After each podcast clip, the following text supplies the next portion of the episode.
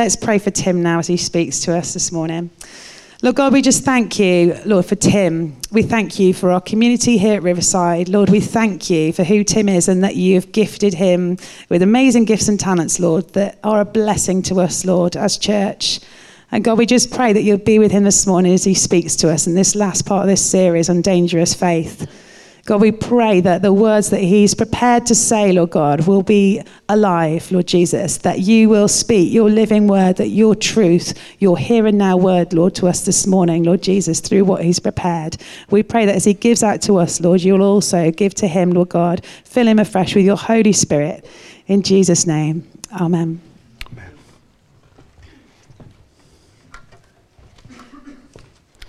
Morning, everybody. Now, I don't know if you heard the story a few years ago about a Dutchman, an unnamed Dutchman, who went to extraordinary lengths to uh, propose to his girlfriend. Uh, it massively backfired, though, because this guy was wanting to impress his girlfriend, and so what he arranged was for a crane to drop him into her back garden unexpectedly and there he would appear. Ta da! Will you marry me, darling?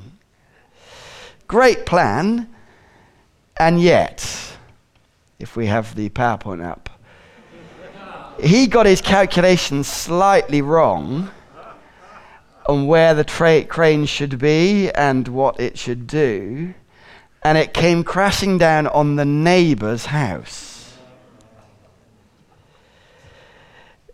Reports were that the house was so damaged that there was fear that the whole of the house would need to be demolished. But you'll be pleased to know she said yes. Well, as we come to the end of our Dangerous Faith series, you may be wondering what on earth are you sharing that for? A tenuous link. But I wonder sometimes if, as we've been going through this series, we also can get our calculations wrong. That as we've been looking at the first Christians in the book of Acts and the way they lived their lives, the kind of things that they were about, I think it can be easy for us to misjudge them we see their lives, we see the way they endured massive opposition. We feel that they were sort of somehow some sort of superheroes, that little old me, with my little old life, is a million miles away from that. And so, therefore, we read it and we explore bits of the book of Acts, and we come away with a feeling of burden and hardship because we misjudge that this is hard work. And we feel the burden of it crashing down on our lives. My hope today, as we come to the end of this series, is that through this morning, and as we look at Acts chapter 9, the dramatic story of Saul and how he became a follower of Jesus, and also the consequences of that. That actually, rather than feeling this is, an, this is a sort of goal that we can't live up to, that we feel the reality that this is good news, even for you in your life right now with your circumstances. And my hope is that for all of us, we might find a sense of joy rising and a sense of passion coming through our veins as we realize again just how good the good news of Jesus really is and our role in it. Not out of a sense of burden that we've got to endure, we've got to be like superheroes, but actually that little old you in your little old life can get to play your part in this incredible adventure. And so, as we jump into this, it's worth reminding the book of Acts of what it's all about and the shape of the book of Acts. Right at the beginning, we read this well known verse, which, if you like, is a summary for the whole of the book of Acts. Jesus has died, Jesus has come back to life.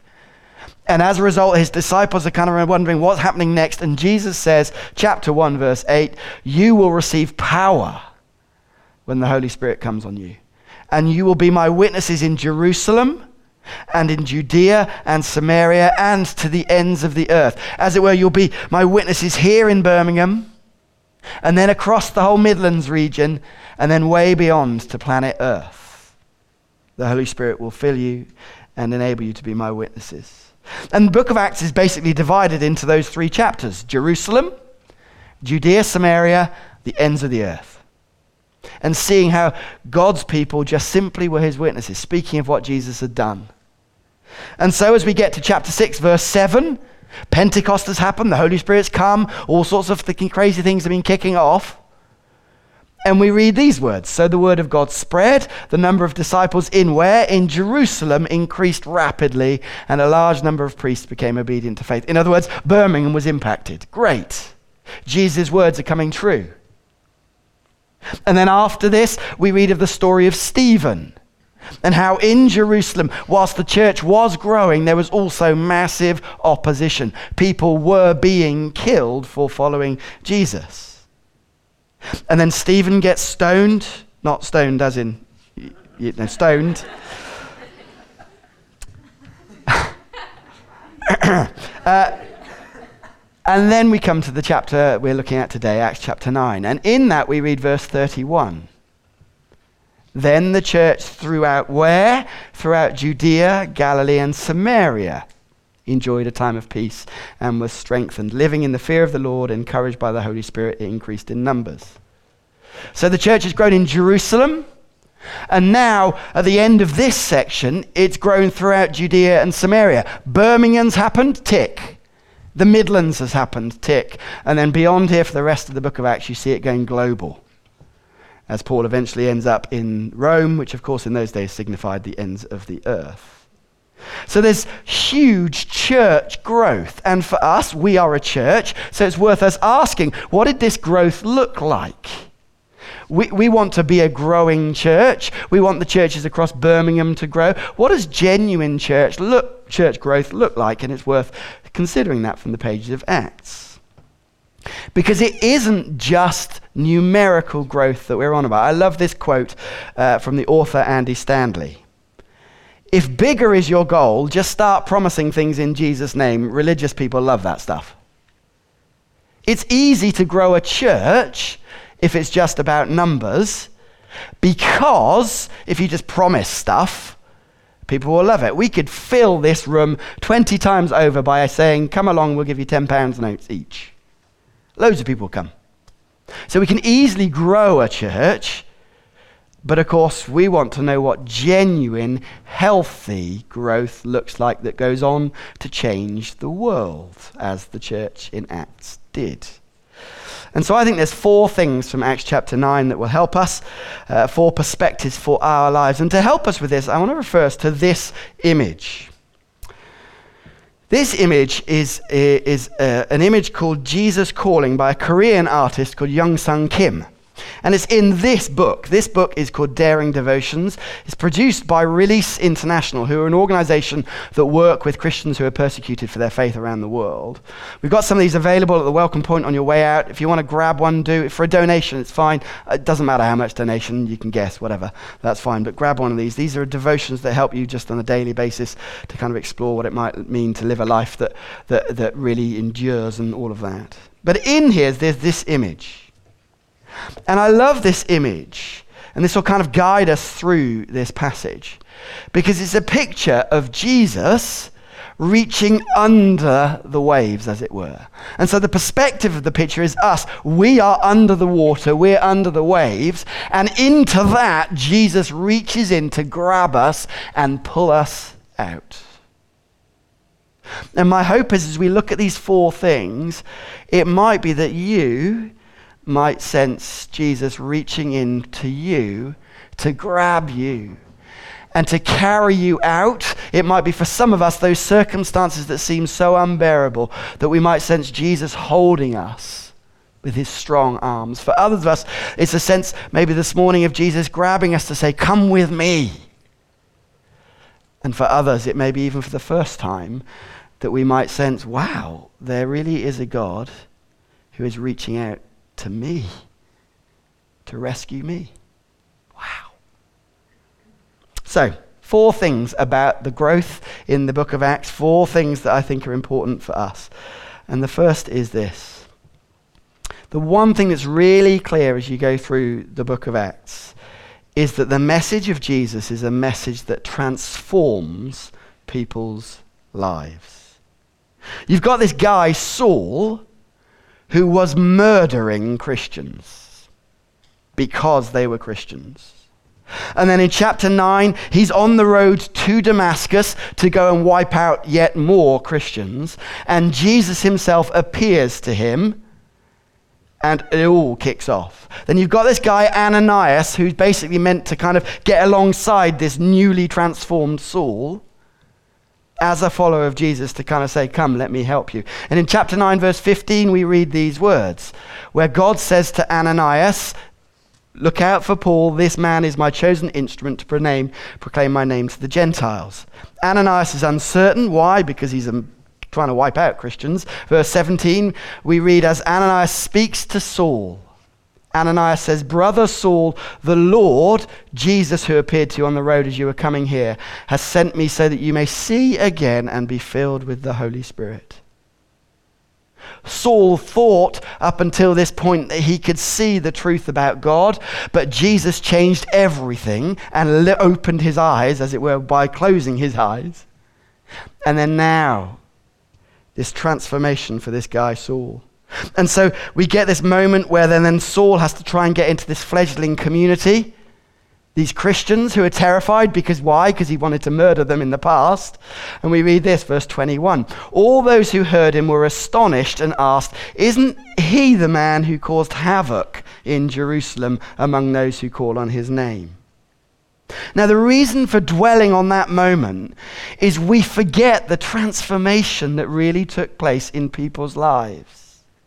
Here was somebody who was known across the whole region for wiping out Christians, and now he's the one who wants to change the world for Jesus.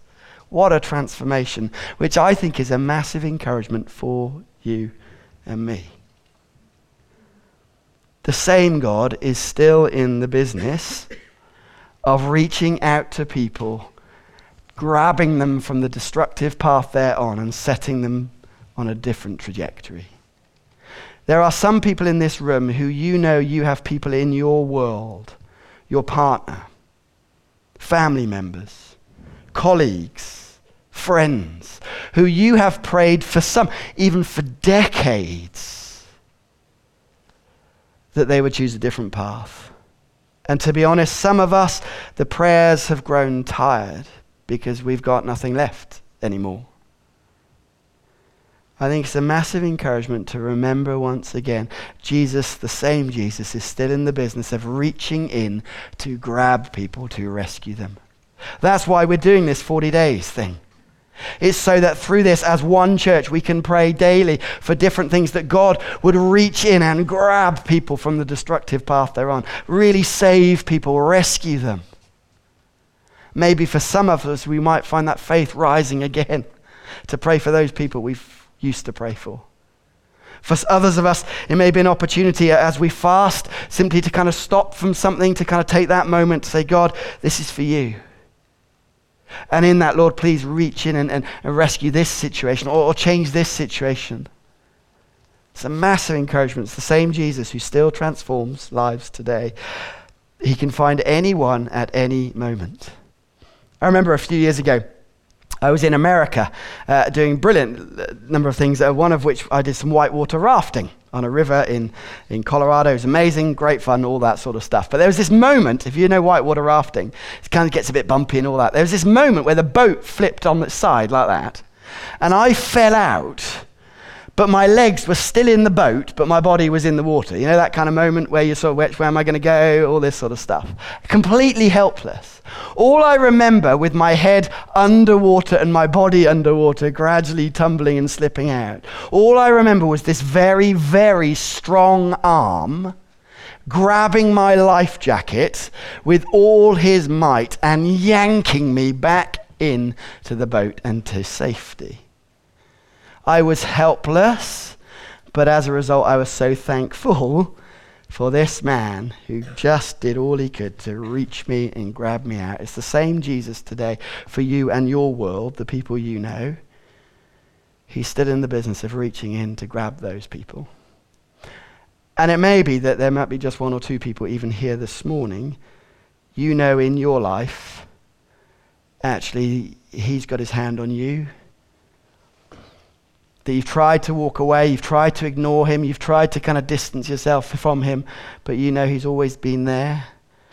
Maybe this morning it might be simple for us to respond and just say, Yes, okay, take me, Lord.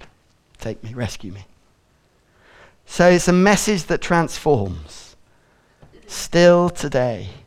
It's good news. Really is good news. And the difference between Christianity and every other worldview, every other religious system, is that so many of them are us reaching up to God whether it be through rituals or prayers or duty or service or actions. Whereas here, the gospel is God reaching down to us. It's good news, friends. It's a message that transforms, still today. But secondly, it's a message, not only does it transform lives, it's a message that challenges lives. You see that so clearly as you read through the book of Acts. I don't know if you know who this man is. Anyone know who this man is? There was one person in the first service, one American who knew. This is Henry T. Ford. And of course, you may know Henry T. Ford for, uh, founded the Ford Motor Car Motor Company, and of course, he's famous for this particular car, which is the Model T Ford, famously available in every color as long as it's black. but the astonishing thing about this car is that this car was the first mass-produced motor vehicle. Up until then, everyone had horse and cart. They were the kind of on vogue thing, the normal thing. Uh, but here was the first mass produced one. And he is attributed to saying this famous quote If I'd asked people what they wanted, they would have said faster horses. what he's saying is that people don't always know what is good for them. You see that with all sorts of new technology. I remember when the iPhone was launched, do you remember it in 2007? You can even go now and look at the articles, people saying it's never going to take off. That technology's around, it won't be uh, wasting their money. What a waste of time. It's now the single biggest product, most uh, bought product in all of history. Full stop. People don't always know what is best for their lives. I'm not saying the iPhone is best for your life, you hear what I mean. We can have that discussion afterwards if you like. The point is, in the book of Acts, for the first Christians, and throughout history for all Christians, and even today, with the message that transforms, people will oppose that message. Authentic growth is always opposed. Look at verse 23 of chapter 9. After many days had gone by, there was a conspiracy among the Jews to kill Saul. Day and night they kept close watch on the city gates. Why? In order to kill Saul. His followers took him by night and lowered him in a basket through an opening in the wall. What a transformation of his circumstances. Here was the one who used to go on behalf of the ruling authorities with letters to kind of destroy the church and now here he is, as it were, over the wall in the dead of night, being lowered in fear of his life. How the tables have turned. And yet Saul knows he's now on the right path, and so therefore is able to endure even this opposition, even in fear of his life, because he knows real life is now the path that he's chosen. And I think this is an encouragement and a reminder for all of us, if we're Christians but also for those of us who are kind of on the edge of it. We're not quite sure. We're asking questions about our own life. What's the meaning of life? Is there anything to this Jesus? Can I encourage you that if you become a follower of Jesus, he will wreck your life? your life will never, ever be the same again. That sweet, safe life that you longed for won't ever happen and yet, the trajectory he will put you on will challenge everything in your life, but actually will lead to true life and life in all its fullness. I remember when I was at university quite a few years ago now, being in this, uh, we were one evening in this room uh, where certain things were being passed round the room that weren't strictly legal. Uh, and as everyone has a little puff of these things going around the room that weren't strictly legal, I remember it coming to me and me simply passing it on to my mate next door. And then one of my mates, in a sort of stoned stupor, got really angry with me and sort of started shouting at me, Why not? Why are you doing this? Are you judging us? All this sort of stuff. And then in front of me, another mate, also in a slightly stoned stupor, clearly more calm, then had a right go at this other mate, say, Oh, leave him alone. And they had this full blown argument in front of me about me and my faith. Because here was me not wanting to engage in certain things, which one person felt it challenged them, and the other one said, Leave him alone, it's fine, he's a follower of Jesus, so just let him get on with it. And the truth is, there will be those of us in this room that we know, because we follow Jesus, we may face just a little bit of ridicule, just a little bit of opposition, ongoing running jokes in our family or amongst our mates. Or parents kind of saying, Why are you choosing to do that with your money or your time or your life? You're wasting it, aren't you? And we know after a while it can feel burdensome, but it's just a reminder that throughout history, followers of Jesus have faced opposition. To be persecuted literally means to be pursued. The good news of Jesus is that he's the one who pursues us. And so, therefore, even if others then pursue us, we know we're safe in the hands of Christ. So, it's a message that challenges as well as a message that transforms. Therefore, we can expect it. It's not a big deal when it happens, but we can keep going. It's normal. Jesus went to the cross, so we follow him. That might lead for us to hardship too. So that's the second thing. The third thing is this not only is it a message that transforms life, it's a message that challenges people, but also it's a message that takes all sorts. It's easy for us to think, if you're like me, great, that's fine if you're a Saul type figure who was clearly a player. But what about me with my little old life? Trying to make my way, trying to do work, trying to know what the future holds, trying to just be faithful in my mates, and all of that. What about me? I'm no Saul. Well, I love Acts chapter 9 because we read of a guy called Barnabas. Let me read to you verse 26 and 27. Not surprisingly, you remember Saul used to wipe out Christians, so the Christians in Jerusalem are slightly nervous of meeting him. Not surprised. And so when he came to Jerusalem, he tried to join the disciples, but they were all afraid of him, not believing that he really was a disciple. But Barnabas took him and brought him to the apostles. Now imagine if Barnabas hadn't done that role. History would be very different. Imagine if there wasn't this guy, Barnabas, simply saying, I'll vouch for you, Saul. Let me introduce you to some people. Saul would not have got into the church, and therefore it might not have gone a different trajectory. Who knows? Life would have been very, very different. And the beautiful thing is, I think you can argue that Barnabas has played one of the most strategic and important roles in all of history here. The world was different because he simply said, I'll vouch for you, I'll play my part, here we go.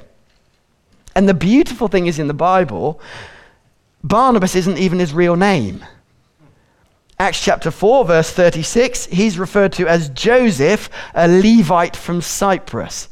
In other words, we don't even really know his real name. His real name's Joseph, but we know him by his nickname. And he's not even from Jerusalem. He's just from Cyprus. He's an outsider. And so here we've got an outsider known by his nickname playing a pivotal role in history. And I think that is a massive encouragement for you and for me whoever you are, whatever gifts or talents or opportunities, opportunities you have in your world, whatever burdens or baggage you have, God has something for you. And you are unique and can use you right now where you are. And can I encourage you, therefore?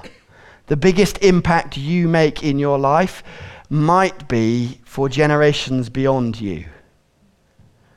So I know there's a lot of people, for example, who help out in our kids' groups here at Riverside. You do not know the impact you can have in one young life and just helping them to meet Jesus. I know there's many people here involved in education. You do not know the kindness that someone might see in your life and know that you're a follower of Jesus, and years down the line, they may change history. You do not know amongst your friends that kind word, that act of compassion, that word say, I'm just praying for you. You don't know the impact that may have down through the generations. I love when you look through the Bible and you see the genealogies and the family history of Jesus and David and all that. And I love the fact when you see names that you've never heard of.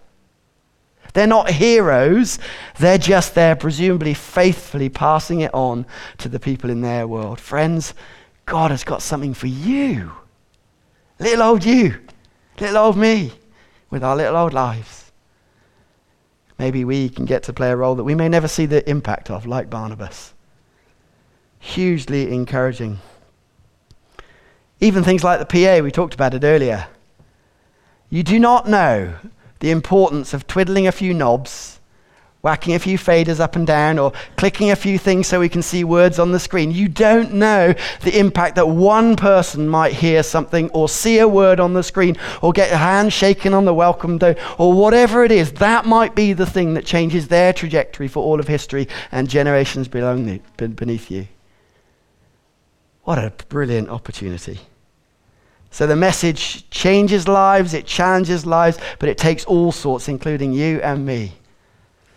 That Jesus reaches in and has got something for you in your sphere, the part you can play. And then finally, as I come to a close, it's a message that transforms, a message that challenges, a message that has, takes all sorts, but it's also a message that continues to spread far and wide. What happens as a result of this? Saul comes into this community, facilitated by Barnabas. And so, verse 28 of chapter 9 so Saul stayed with them, moved about freely in Jerusalem, speaking boldly in the name of the Lord. He simply did what Jesus had asked him to do, he simply spoke of what Jesus had done in his life. And, friends, what's Jesus done in your life? In my life? Where have you known Jesus reaching in to grab you and put you on a different path? Where do you know that Jesus might be using you to then extend that hand to those around you to keep on speaking in the name of Jesus? If you're anything like me, you think, I'm not as brave as Saul. I'm not very good with words. I'm just trying to find my way. You don't know my baggage, Tim. You don't know my questions. What I do know is that you have a story. You have your own story. And that's a story in which maybe, just maybe, you might see God at work in your past or even now, today, and you will see in the future. And so, being his witnesses is simply telling our story. Let me tell you what Jesus has done for me friends, maybe in that process, we might be the one that able then to reach in, to grab those around us, to set them on a different trajectory, knowing that this is good news for you, yes, and for this city of Birmingham, the Midlands, and beyond. So, as we come to a response, we're going to uh, take communion as we respond. But as I've been reflecting, I've been wondering how we might respond to this and at the end of the series, what kind of way might we pray? And I wonder if a, a thing that many of us need is simply to ask God to remind us and, as it were, reawaken awareness of just how good this good news really is. That we might ask God to restore to us the joy of our salvation some of us have been following Jesus for years, and the passion, the energy has just ebbed a little bit and consumed with life. For others of us, we're beginning to grasp that this really is good news. For all of us, I want to simply say today, might we respond by saying, Jesus, remind us of how good this good news really is for you and for me, that we then might take this out for this rest of the world. So we're going to pray invite you to close your eyes if you find that helpful. And I'm simply going to pray a short prayer, and then I'm going to invite us, if we want to respond to this, to simply stand. And I know, in a sense, kind of all of us could respond by saying yes. But if this is something has particularly resonated with you, something has really landed on you, impacted you this morning, that you, that you might say that you know God's been putting His finger on something in a really good way, and you this morning want to take that step to say yes, would you restore to me the joy of your salvation? Or even for the first time to say yes, Jesus, I know you've reached in, take me. After I've prayed, I'm going to invite us to stand. And if there's something significant happen for you, can I invite you to stand? So let me pray. Father, we thank you.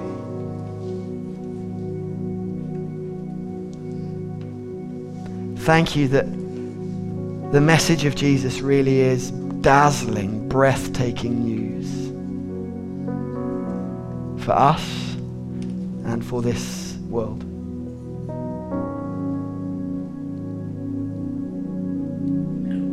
Holy Spirit, would you reawaken the joy, the passion of just how good this good news really is? For some of us, Lord, would you, for the first time, help us to say yes And for others of us, Lord, would we once again say, Yes, we know you're reaching out to us. Grab us, Lord. Take us forward. Go with us as we share this with this dying world. Help us, Holy Spirit, we pray.